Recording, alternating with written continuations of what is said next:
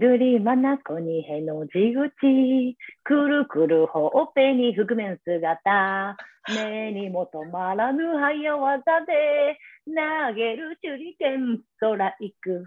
ござるござるのあつくんは愉快な味方、忍者でござる、忍者でござる、からするよ。あさよです。この歌がね入ってんの。あ、ごめん。シャケコです。この歌あれだね。今日は藤子不二雄で攻める。そんな日でしょうか。車に乗って。あ、車に入ってんだ。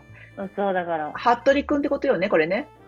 そう、子供まで覚え始めちゃってね。あ、かわいいね。いい歌だよね。いいっていうか、うん、覚えやすい歌だよね。うん、なんか昔のアニメの歌って自分が見てたからなのか、うん、覚えやすい歌多くなかった。すごい。うん、若い脳みそだったからかわからんね。あ、そうね。脳みそが若いんだけど。でも、ちょっとなんか盆踊り的な感じじゃない？こう、拍子が取れるような。うん、そうそうそうそう。なんかややこしくないっていうか、今のはかっこよすぎるね。言い方だね、いい言い方だね。かっこよすぎるから覚えられない。ついていけないの、かっこよすぎて。なんかさ、そのアニメで言うとさ、アメリカってそんなに流行りが変わらなくない？アニメの。ずっとナルトがみんな好きじゃない？あとなんか、そうだね、ずっとなんかドラゴンボールだし、なんか結構ずっとシンプソンでやっとるしね。ずっとサウスパークだしね。そうそうそうそう。日本ってすごい変わっていく感じがして、やっぱ面白いアニメがどんどん出てきたりするけど、なんか、あ、まだそれなんだとか言って、なんかその、ゴレンジャー的な、なんとかレンジャー的なのもずっと同じじゃない？アメリカ。あ、そうなんだ。そうそうそう。あれなんかすごい、こうやっぱ日本ってこういろんなのがあるのがね、回すのがうまいっていうか、なんかそういうのあるよなとかちょっと。なるほどね。まあ、ドラえもんみたいにね、ずっと同じのもあるだろうけど、サザエさんとかね。あ、そうね、そうね。2つあるのかもね、日本はね。そう、アニメじゃないけど、小さな大草原。ああ、懐かしい。プレリーなんとかの、あれはまさにサザエさんだねっていう話を、この間。子供の頃そればっか見てたって言ってたお友達がいたからね。アメリカ人で？日本人で。日本人で？小さな大草原ってやってた？ NHK だね。NHK の、私はさ、おじいちゃんが一緒に住んでて、おじいちゃんが6時から、あ、なんだっけ、なんか忘れちゃったけど、6時からの前に大草原やってたんだよね。おじいちゃんと見てたの？おじいちゃんと見てたの。いや、見てたんかな、私も。あれはフルハウス覚えてるよ。あ、フルハウスもあったね。フルハウス覚えてるけど。いや、その微妙なあれかもしれないね。年代かもね。年代の差かもしれないね。ほんの2、3年の差がね。エルフっていうのはなかった？あ、あったあったあった。なんか黒い。所ジョージね。学校へ。そうそうそう。あれめっちゃ面白かったね。面白かった、面白かった。面白かった、面白かった。でもなんか、あるあるでさ、なんか日本に行った時は日本語のタイトルで日本語の吹き替えで見てたから、アメリカに来て、みんなが同じドラマの話してるのに、ずっとそれが何の話か分かんない。分かんない時ある。だって大草原の小さな家なんて私、英語版の名前知らないもん。あれね。大草原の小さな家の英語のタイトルは、リトルハウス・オン・ザ・プレイリー。これだから、リトルハウス・オン・ザ・プレイリー見てたよねって言われてもさ、全くピンとこない。アメリカで言われても。もう大草原の小さな家見てたよねって言ってもらわないと。だからそういうのたまにあるよ、アメリカの人っていう話。ね、映画もそうじゃない？なんか今パッと出てこないけど、わーって話したら、見たことないのって言って、ないないって言ったら、全然見たことある映画だったりね。タイトル違うだけでね。あと歌手とかも発音がめっちゃ綺麗っていうだけで、誰の話してるか分かんない。カタカナで育ってるから分かんないっていうのはあるし、まああるあるだね。そんなあるあるだけどさ、今日はね、なんかしたい話があるんだよね。かなちゃんにはビデオを送って、かなちゃん見たんだけど、私のね、そのアメリカ人の親友のジェニーちゃんがこの前家に来て、で、まあ、いろいろいつも話すんだけど、で、そんな中で、なんか彼女がね、あのビデオ見たことあるみたいな話をしたの。で、どういうビデオかっていうと、なんか、ある先生が高校生を、外の運動場みたいなところで一列に並ばせるのね。横一列に。で、100ドル持ってるわけ、その先生は。100ドル。だから今で言うと14,000円ぐらい、4,000-5,000円を持ってて、で、今からレースをしますと。用意、どんで。ね。で、一番最初にゴールに、たどり着けた人にはこの100ドルをあげますっていうの、先生は。で、高校生だからもちろんそのお金欲しいじゃない、で、だからみんなこう一列に並ぶわけ。そのスタートラインにね。で、ただ、今からいくつか質問をしますと。で、その質問に対する答えがイエスの時は、2歩ずつ、用意どんの前に進んでいくわけ。ね、2歩ずつね。で、だからその高校生はこう並ぶわけ。で、先生は質問を1個ずつしていくの。その質問の内容が、両親がまだ結婚している人は前に2歩進みなさい。ね。で、もうその時点で進めない子が結構何割かいるわけね。で、その次の質問が、子供時代からこう育ってきた中で、父親が家にいました。父親の姿が、その生活の中にあった子は前に進みなさい。要するに結婚しててもずっとお父さんが家にいない子もいるから、その進めなさいとかね。あと、親の、その、支払い、その家賃とか、その光熱費の支払いに自分が働かなくてもいい人は前に進みなさいとか、あと、自分の携帯代を自分で払わなくていい人は前に進みなさい。で、最終的には、そのいくつか質問した最後の方の質問が、次の食事、今夜の食事を心配しなくていい子は2歩進みなさいっていうの。要するに、当然今夜夕飯が出てくるっていう子、自分でそのご飯が食べれるかどうか心配しなくていい子は2歩進みなさいっていうのをずっと言っていくわけよ。で、先生が最後に前の方にいる子に後ろを振り返ってごらんっていうの。そうすると、まだスタートラインに立ってる子がいるのよ。その一個もね、で、泣いてる子もいるの。まだスタートラインって。で、ゴールを見てごらんっていうの。自分がどれだけゴールに近いか。で、今僕がした質問は、君たちの努力で手に入れたもの一つもないだろうっていうの。だから生まれた時から与えられてる機会とかチャンスっていうのはこんなにも違って。で、その、ゴールにすでにすごく近い子もいれば、すごく離れたとこからね、用意どうもしなきゃいけない子もいる。でも、やっぱり走らなきゃいけないんだ、みたいなことを言うわけね。で、そこで、まあ、先生が用意どんって言って、バーってレースが始まるんだけど、なんかすごいなんかね、胸がギュッてなったし、まだスタートラインに立ってる子たちをすごい抱きしめたくなる気持ちにもなったし、なんかね、いっぱいこう考えさせられたんだよね。なんかちょっとそれをサボツマで話したいなと思った。かなちゃんビデオ見たけどどうだった？その質問が一番じゃさ、何にもできんじゃんってね。その両親が離婚してる人は動けないって言ってさ、なんかこれどう見進めていくうちにこれどういうことを言いたいのかなと思って、もちろん考えていくでしょ。だって本当にいろんな状況の人がおってさ、それでもしたいことはしていくって言っていく人もいるし、今のこの状況だけを見て嘆き悲しむなくていいとは思うけど、現実だなと思う、それが。うん、そうね。そのどんな環境を与えられるかっていうね。マさんは？私途中のシャケ子のその先生の質問を言ってる時に、いやそれ本人のせいじゃないじゃんってなんかすごい思った。ちょっと待ってよって。だから質問は全部そうなの。本人のせいじゃないのよ。そう。それで前に進ませるってどういうことよと思いながら聞いてて、学校の先生は最後にそのどんだけ恵まれてるか、そのね、この環境だけでね、自分がどうにかできるものじゃないものを解いてるんだと思って、ああ、そっか、奥が深いなと思って見てたんだけど、最初は、いやいや、それで一歩前ってどういうことよと思って聞いてた。なんか、やっぱり、平等にあってほしいなと思う反面、今、かなちゃんが言ったように、それが現実だなともやっぱり思うし、ね、高校生でそれを目の当たりにするのだろうな、なんて思いながら、そうだなって先生、上手に具体的に、ね、やったなと思って、ちょっと、偉いな、さすが先生と思って聞いてた。なんかその要するにさ、そのなんかもう一つなんか思ったのは、そのゴールのラインってなんだろうって思ったの。その要するに先生、今回のそのレースはもう100ドルもらえましたけど、その先生がその人生として引いてるゴールのラインは何だろうって考えた時には、おそらくまあ世間一般が言う成功者のラインなんだと思うのね。それはなんかまあ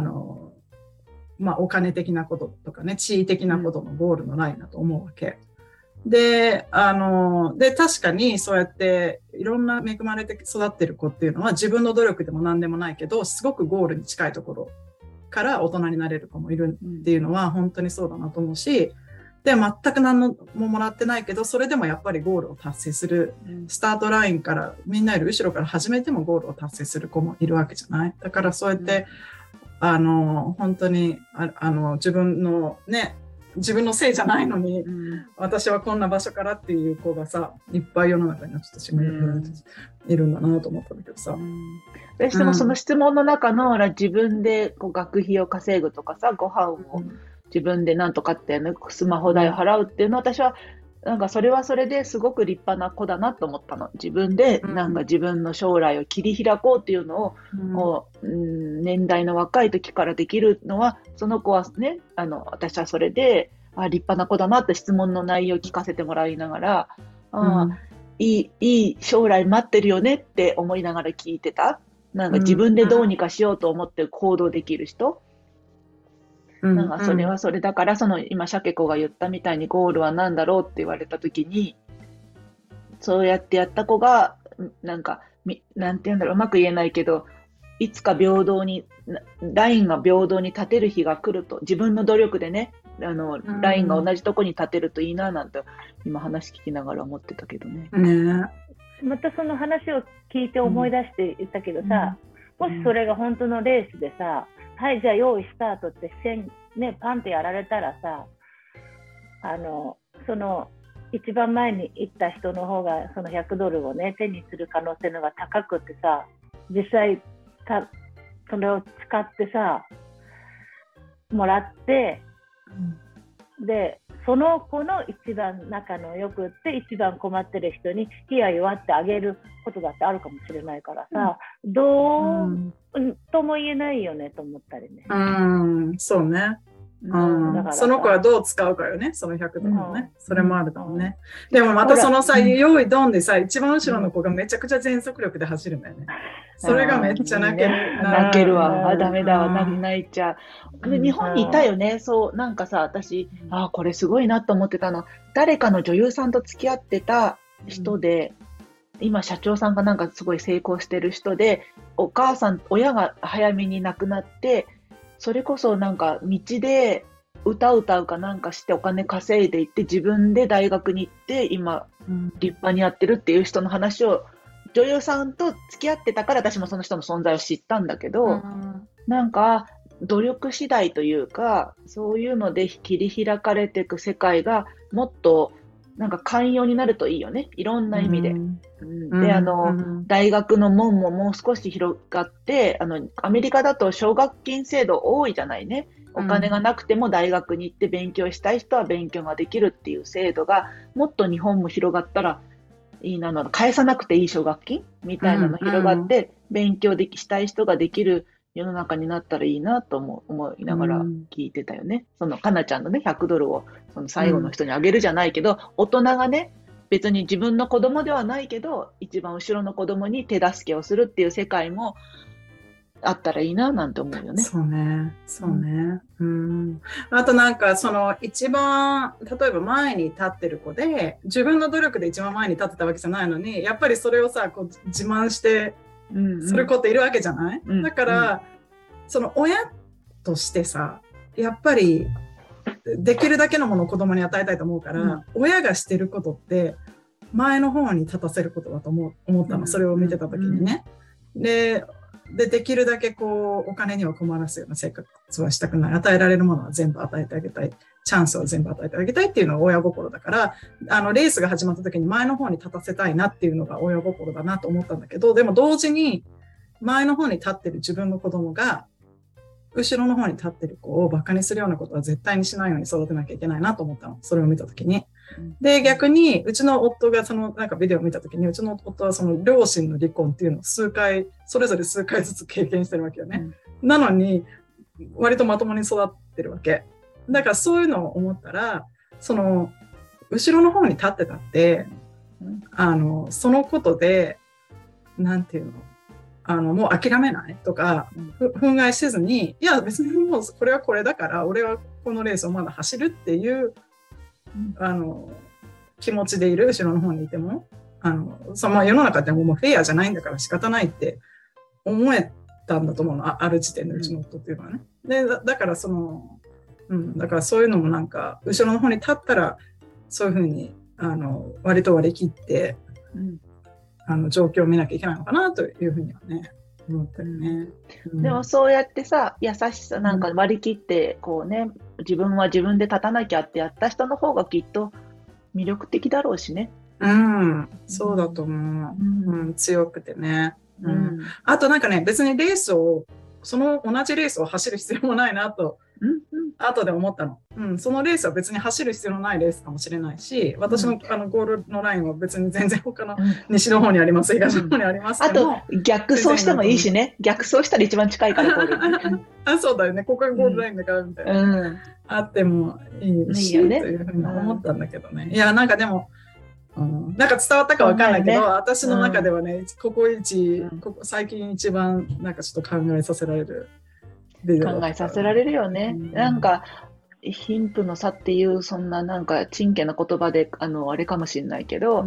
実際やっぱりあるじゃないね、そういう世界みたいなの。かなちゃんが言うように、やっぱり親にどれだけの資産があるかで、やっぱり大学に行く可能性は大きく変わってくるし、勉強する時間も、それこそいい先生を雇うとか、そういうね、お金で解決できることってやっぱりすごく多いから、難しいなと思う反面、なんか平等なチャンス、やりたい人には平等なチャンスが与えられる世の中になるといいな、なんて私なんか簡単に思っちゃうけどね。だけどね、いい大人もたくさんいてさ、ちゃんと手をやれることは僕がこの辺手伝いますよっていう人もたくさんいるじゃない。だからね、どうかなと思う、本当に。そうね、大人としていい大人に、私たちがね、なっていきたいしね。一つね、私最近縁ができたタイにね、虹の学校っていうのがあって、そこにね、無国籍の子供とか、お家があっても食料がそこまでこう手に行き渡らないっていうお家の子供たちを集めて、学校をやってる日本人の人と知り合いになってね、虹の学校って言って30何人と寝食を共にしてる人がいるんだけどね、ずっともう十何年やってる、でもさ、なんかこうちょっとやっぱり体力も疲れてくるときにね、なんかこれやってることに意味あるだろうかってちょっと思っちゃったって言ってた時もあったからね。だから波はあるよね。私みたいな、私やっぱりね、やっぱりなんかこう、なんだろうね、子供時代に満たされない気持ちがあったのかどうかわかんないんだけど、私いまだに本当はお母さんのことをちょっと許してないんだよ。この間さ、友達じゃなくてお姉ちゃんと電話しててね、そういえばあなたお母さん誕生日だからさ電話しなさいよって言われて、はいはいって言ってね、電話したんだけどさ、出てくる言葉が嫌味がいっぱいあった。でもそれもコミュニケーションよね。大好きだって本当に私はっきり言いたいけど、まだ本当にね、ちょっとまだ恨んでるのよみたいな嫌味をね、出すんだよ。だけどさ、それってさ、もうどうにもならんからさ、私いいと思うの、絶対親を好きじゃいけないって決めなくてもいいと思うんだよね。かなちゃんがその中で今はちょっと嫌味言っちゃったなって思うだけでいいと思うの。そこにね、罪悪感感じる必要もなくて、いろんな経験とかね、共に育った時間があるだろうから、私がそれをいや絶対大好きになんなきゃダメだよ親子だからなんていう気はもちろんないし、かなちゃんがそうやってお母さんと関係続けていくうちに変わる日も来るかもしれないし、変わらなくったってそれはそれって思ってもいいんじゃないかなって思う。かなちゃんだけじゃなくてね、うちも夫の話とか、他の人の親子関係の話を聞いてると、そこに大きなエネルギーを注いで罪悪感を感じなくていいんじゃないかなって本当に思う。自然に出てくるものじゃん。親との関係でありがたいとか、お母さん好き、私もさお母さん好きなんて本人に向かって言ったことなんかないし、でもなんか感謝してるな、ちっちゃな時はあったとしても、ほらこの年に私お母さん大好きよなんて言うことないから、感謝してるのは態度で示そうぐらいな感じだから、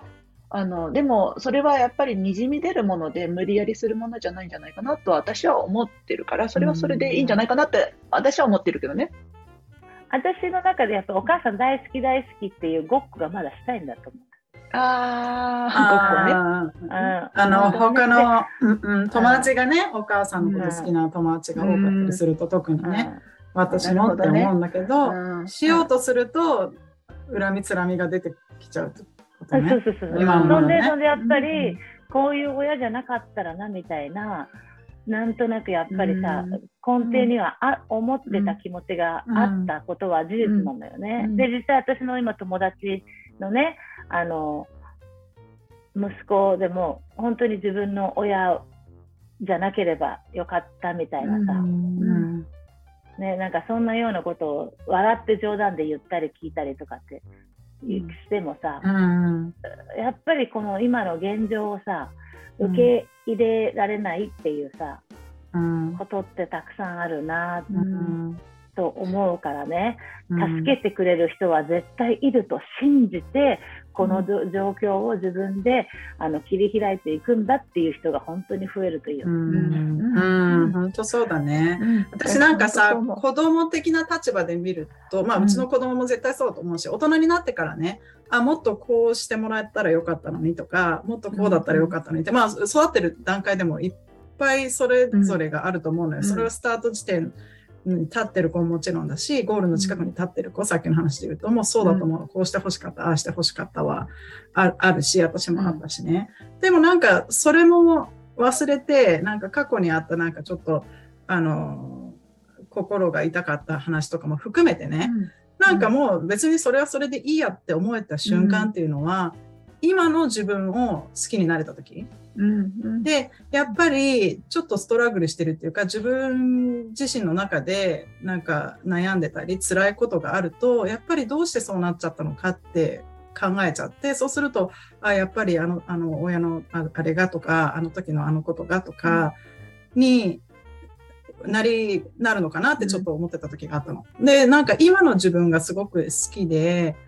幸せだと思った時に、過去に起こった全部のことはそれでよかったんだって思えたんだよね。だからその時にだからお父さんとお母さんすごい感謝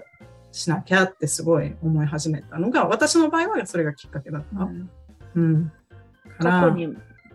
なんだ引きずり込まれなくてもいいよね。いや私だってさ、やっぱりあるからさ、私は父親が死んだ時は母親のせいだと思ってたし、関係ないのに子供っていろんなさ、ミスなんてなんか理解しないことをそうだと思い込んじゃうことなんていっぱいあるから、なんでお母さんちゃんとしなかったんだろうみたいなのはあったから、私の10歳の時は、そういうのをあったなというのに引きずり込まれない、あった10歳の頃はやっぱり私も幼かったからそう勘違いしてたけど、で、なんていうんだろう、ちょうどスペースを作るというか、その時の自分の感情にまで遡らない、あったな、そんなこともあったなって傍観して見れるような状態でいたいなと思うんだよね。そしたら少しなんていうんだろう、そこの感情に引きずり込まれなくって済んで、今美味しいお茶を飲んでたらそっちに集中しちゃうみたいな、今でも美味しいお茶飲めてるなって思える自分がいればいいなと思うから、過去に引きずり込まれない練習っていうのは私は大事かなとは思うけどね。うん、ここの2、3日ね、やっぱりそのことを言ってしまった、やっぱり私まだここのやつを言ってんだってちょっと反省してたんだけど、この話をしたことで、あ、でもあんな優しかったなとか、あんな風にゲラゲラ笑ったなってことがやっぱ思い出されてくるからね、うん、そこちょっとまたクリアになったかなと思うからあれだけどさ、うん、いやー本当にさ、いまだに私お母さん大好きって言いたいんだ、私言いたいよね、だと思いないだけど、うん面白いと思ったよこの間、うん、でもきっとお母さんもさ、嫌味言われたら気づくこともあるかもね。ああ寂しい思いさせたんだなとかさ、私らは今かなちゃんの話しか聞かないから、うん、かなちゃんがねこう反省してる姿しか見ないけど、お母さんはもしかしたら違う思いで受け止めてたかもよ。うん、だからそれをなんていうの、うん、後ろめたい気持ちを思い出させてやろうとか、ね、そういう気持ちが負けず嫌いだからね、そういうような、ね、気持ちが出てただろうなと思うけど、うん、でもやっぱりそういうところも人のせいにしてるとか、人の、自分、うん、なんかそういうなんか自分の弱さがこうまたバチッときたなと思ってさ、うんうんでも自分が一番自分の応援団だからね。やっぱ自分がそこでなんかこうやっぱ自分は応援してあげたいよね。自分をせめて、ね、そう、うんうん、自分が自分を応援して、うんうん、そんな自分が元気になるために、うん、元気でいるためにお母さんに優しくするっていうのはまだ準備ができてないだったら別にそれはね、無理してすることじゃないし、ないと思う、うん、そうそうそういろんなことあるよ。40ね、アラフィフに近づいてもうアラフィフなんだけど近づいてないけどもうそうなんだけど、いろんなことあるじゃん。やっぱり後悔することも喜ばしいことも親のせいでと思ったことも親のおかげでと思うこともいろんなことがあるから、それを自分がどう受け止めてどう処理して何を次選択で選んでいくかっていうのがやっぱ大事かなと思うよね、この年になってくると、うん、いやでもなんか不思議だよね。なんか40になったってさ、うん、なんか親から受ける影響でこんなに離れて住んでるのに、うん、なんか親から受ける影響ってさずっと強いよね、うん、なんか親からしてみたらとか私たちから見た親とかだからずっとこの親と子供の関係って、うんなかなかね変わらないよね。変わらないね。深いよね。もうでも私今の自分の年の時に私はその時のこうだったんだとか、30の頃に私すごい反抗期だったんだ、お母さんごめんとか、なんか自分の体力と自分の精神状態を、昔のね私が子供の時のことの母親と比べると、すごかったなと思って、あれを受け止めて、文句も言わずに育ててくれたっていうのはありがたいなとか、そう言って思い出すことはあるよね。わかるわかる。ね、あの時はこのババアと思ったけど、あの時のお母さんめっちゃ若いじゃん、まだ。若い、そう。ババア、私もババアじゃんみたいなね。私より若かったんだってあるもんね、うん、学校の先生に対しても叱れだし、ぐっとこらえるのが本当に大人はしてたんだろうね。私こんなに感情がたくさん出たり、ねうん、するのにさ、うん、なんかこう淡々とやってたのしか見てないからさ、うん、本当はいろいろあるけど子供には言わないって決めてやってたりとかしてたんだなと思ってさ、お疲れさんですよと思うよね、本当にそう。今の子育てしてるお母さんたちも、もう40年前に子育てした人も全部含めて、お疲れさんだよ、ね、お母さんたち。お疲れさんだよね。やっぱ子供にベストなものをあげたいとか、やっぱその時にできるベストをやってきてさ、それが結果子供がね、本当はこうして欲しかったっていうのはあるんだろうけどさ、やっぱりその時にできることをする、ただそれだけがかなと、最近特に。私も反抗期だしね、娘がねそろそろね、そうねだから、まあその時に私はいくらちゃんを応援するけどね反抗期肯定派そう、まあ、ホルモン同士若者には本当にもうどんどん切り開いていってくれって本当に、もうそれしかないよね、私たちとは目線が違うよね。もう全然違うと思う。ね、ネットがなかった時代に学生をやってた私たちと、もう世界中の情報はすぐに手元で得られる若者たちじゃ見てるものが全然違うから、うん、私はできればどっちの世界も見たいなって思う。うん、本当だね。うんうん、そうそうそう。だからそれをうまくね、こう世界中から来る情報をこうどう生かしていけるかっていうのをね、うんうん、若者たちに期待したいねということで、うん、今日はそんな私がね、最近ジェニーに紹介してもらったビデオの話でした。今日も皆さんのお耳をお借りしました。どうもありがとうございました。ありがとうございました。Thank you, thank you. 最後まで見てくれてありがとう。いいねボタンとチャンネル登録よろしくお願いします。